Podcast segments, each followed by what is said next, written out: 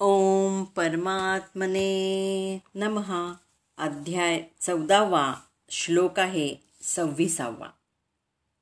मामच च यहा अव्यभिचारेण भक्तियोगेन सेवते. सहा गुणान समतित्य एतान ब्रह्म भूयाय कल्पते. जो मनुष्य सर्व परिस्थितीत एकनिष्ठ होऊन पूर्णतया भक्तीमध्ये संलग्न होतो तो तात्काळ त्रिगुणांच्या पलीकडे जातो आणि ब्रह्मस्तराप्रत उन्नत होतो. दिव्य अवस्था प्राप्त करण्याचं साधन कोणतं? या अर्जुनाच्या तिसऱ्या प्रश्नाचं उत्तर म्हणजे हा श्लोक आहे.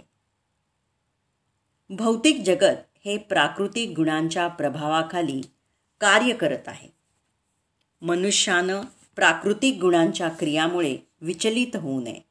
अशा क्रियांमध्ये आपल्या भावना गुंतवण्यापेक्षा तो आपली भावना कृष्ण कर्म करण्यामध्ये संलग्न करू शकतो. कृष्ण कर्म म्हणजेच भक्तियोग किंवा सदैव प्रित्यर्थ कर्म करणं होय. यामध्ये केवळ श्रीकृष्णांचाच समावेश होत नाही तर राम नारायण इत्यादी विस्तारित रूपांचाही समावेश होतो. श्रीकृष्णांची असंख्य विस्तारित रूपं आहेत. श्रीकृष्णांच्या कोणत्याही रूपाचा अथवा विस्तारित रूपाचा सेवेमध्ये जो संलग्न होतो तो दिव्य अवस्थेत स्थित असल्याचं मानलं जातं.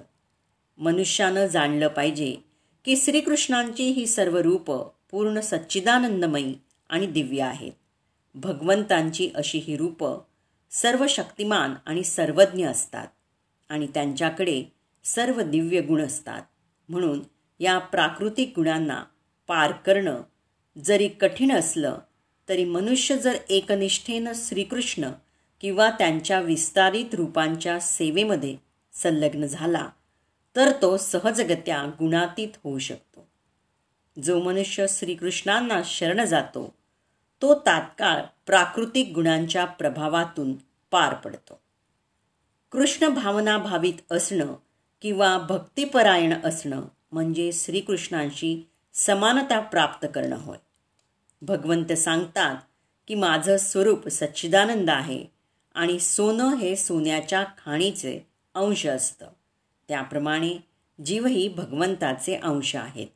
अशा रीतीनं जीव आपल्या आध्यात्मिक स्वरूप स्थितीत गुणात्मकदृष्ट्या सोन्याप्रमाणेच अर्थात श्रीकृष्णांप्रमाणेच असतात. व्यक्तिगत स्वरूपाचं भिन्नत्व हे नित्यच असतं. अन्यथा भक्तियोगाचा प्रश्नच उद्भवला नसता. भक्तियोग म्हणजे भगवंत भक्त आणि त्यांचं परस्परातील प्रेमाचं आदानप्रदान. म्हणून भगवंत आणि जीव या दोघांचीही आपापली स्वरूपं आहेत. तसं जर नसतं तर भक्तियोगाला काहीच अर्थ राहिला नसता.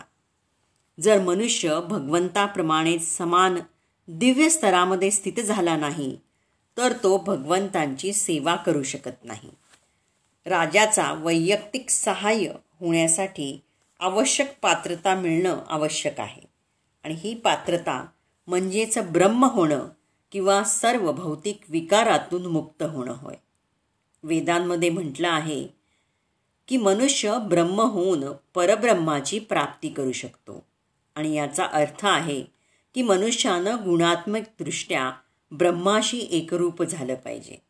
ब्रह्मप्राप्ती झाल्यावर तो आपलं जीवात्मा म्हणून ब्रह्मस्वरूप गमावत नाही. श्लोक आहे सत्तीस सत्ताविसावा आणि हा या अध्यायातील शेवटचा श्लोक आहे. ब्रह्मणा ही प्रतिष्ठा अहम अमृतस्य अव्ययस्य च शाश्वतस्य च धर्मस्य सुखस्य एकांतिकस्य च.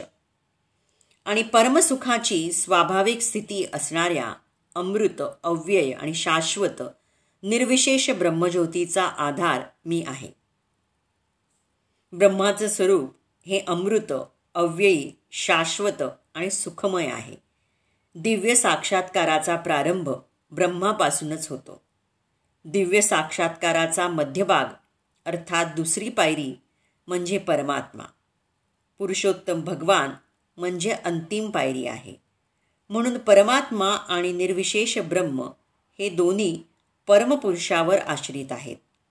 सातव्या अध्यायात वर्णन करण्यातच आलं आहे की भौतिक प्रकृती ही भगवंतांच्या अपराशक्तीची अभिव्यक्ती आहे. भगवंत कनिष्ठ अपरा प्रकृतीमध्ये परा प्रकृतीच्या अंशांना गर्भस्थ करतात आणि याप्रमाणे अपरा प्रकृतीशी पराप्रकृतीचा संपर्क येतो. भौतिक प्रकृतीद्वारे बद्ध झालेला जीव जेव्हा आध्यात्मिक ज्ञानाच्या अनुशीलनास प्रारंभ करतो तेव्हा तो भौतिक बद्धावस्थेपासून क्रमशः परमेश्वराच्या ब्रह्मरूप स्तरापत उत्पन्न होतो. जीवनातील या ब्रह्मस्तराची प्राप्ती म्हणजे आत्मसाक्षात्काराची पहिली पायरी. या स्तरावरील ब्रह्मसाक्षात्कारी पुरुष हा भौतिक उपाधींच्या पलीकडे गेलेला असतो. परंतु तो वास्तविकपणे ब्रह्मसाक्षात्कारात परिपूर्ण नसतो. त्याच्या इच्छेनुसार तो ब्रह्मस्तरावरच स्थिर राहू शकतो आणि त्यानंतर हळूहळू परमात्मा साक्षात्काराप्रत उन्नत होऊ शकतो आणि त्यानंतर पुरुषोत्तम भगवान रूपाच्या साक्षात्काराची प्राप्ती करू शकतो. चतुष्कुमार हे ब्रह्मसाक्षात्कारी होते. परंतु क्रमाक्रमानं ते भक्तीस्तरापत उन्नत झाले. जो निर्विशेष ब्रह्माच्या पलीकडे जाऊ शकत नाही त्याचं पुन्हा पतन होण्याची संभावना असते. श्रीमद भागवतात म्हटलं आहे की मनुष्य जरी ब्रह्मस्तरावर आरूढ झाला तरी त्यानं अधिक उत्तरोत्तर प्रगती केली नाही आणि परमपुरुषाचं ज्ञान प्राप्त केलं नाही. तर त्याची बुद्धी पूर्णपणे शुद्ध होऊ शकत नाही. म्हणून ब्रह्मस्तरावर आरूढ होऊन सुद्धा जर मनुष्य भगवत भक्तीमध्ये संलग्न झाला नाही तर त्याचं पतन होण्याची शक्यता असते. वेदांमध्येही म्हटलं आहे की जेव्हा मनुष्य रसराज भगवान श्रीकृष्णांना जाणतो तेव्हा तो वास्तविकपणे दिव्या आनंदी होतो. हे तैत्तरीय उपनिषदामध्ये दोन पॉईंट सात पॉईंट एकमध्ये वर्तवलेलं आहे. भगवंत हे षड ऐश्वर्यानं परिपूर्ण आहेत. आणि भक्त जेव्हा त्यांना शरण जातो तेव्हा या षड ऐश्वर्याचं आदान प्रदान होतं. राजाचा सेवक जवळजवळ राजाचाच दर्जाचा उपभोग घेतो. म्हणून शाश्वत सुख अविनाशी आणि शाश्वत जीवन भक्तीबरोबरच प्राप्त होतं. म्हणून ब्रह्माचा किंवा नित्यत्व किंवा अविनाशी यांच्या साक्षात्काराचा भक्तीमध्ये समावेश होतो. जो भक्तीमध्ये संलग्न झालेला आहे त्याला हा साक्षात्कार आधीच झालेला असतो. स्वभावता जीव हा ब्रह्मस्वरूप असला तरी त्याला भौतिक प्रकृतीवर प्रभुत्व गाजवण्याची इच्छा असते आणि यामुळेच त्याचं पतन होतं. आपल्या स्वरूपस्थितीमध्ये जीव त्रिगुणातीत असतो. परंतु भौतिक प्रकृतीच्या संघानं तो त्रिगुणांमध्ये बद्ध होतो आणि या त्रिगुणांच्या संघामुळे त्याच्यामध्ये प्रकृतीवर स्वामित्व गाजवण्याची इच्छाही राहतेच. पूर्णपणे कृष्ण भावनाभावित होऊन भक्तीमध्ये संलग्न झाल्यामुळे तो तात्काळ दिव्य अवस्थेमध्ये स्थित होतो आणि प्रकृतीवर स्वामित्व गाजवण्याची त्याची अवेद इच्छा नष्ट होते. म्हणून श्रवण कीर्तन स्मरण आदीपासून प्रारंभ होणाऱ्या भक्तियोगाचा भक्तांच्या संघामध्ये अभ्यास केला पाहिजे. हळूहळू अशा सत्संगामध्ये आध्यात्मिक गुरुच्या कृपेनं मनुष्याची प्रकृतीवर स्वामित्व गाजवण्याची इच्छा नाहीशी होते आणि तो दृढपणे दिव्य प्रेममयी भगवत सेवेमध्ये स्थिर होतो. या विधींचं विस्तारित वर्णन याच श्लोकामध्ये आपण पाहिलेलं आहे. भगवत भक्ती ही अत्यंत सुलभ आहे. मनुष्यानं सदैव भगवत सेवेमध्ये युक्त राहावं भगवत प्रसाद ग्रहण करावा भगवंतांच्या चरणकमलांना अर्पिलेल्या फुलांचा सुगंध घ्यावा भगवंतांनी लीलास्थळांना भेट द्यावी त्यांच्या विविध लीलांविषयी अध्ययन करावं. भगवंत आणि त्यांच्या भक्तामधील प्रेमाच्या आदानप्रदानाबद्दल श्रवण करावं. महामंत्राचा जप करावा आणि भगवंत व त्यांच्या भक्तांच्या आविर्भाव अथवा तिरोभाव दिनी उपवास करावा.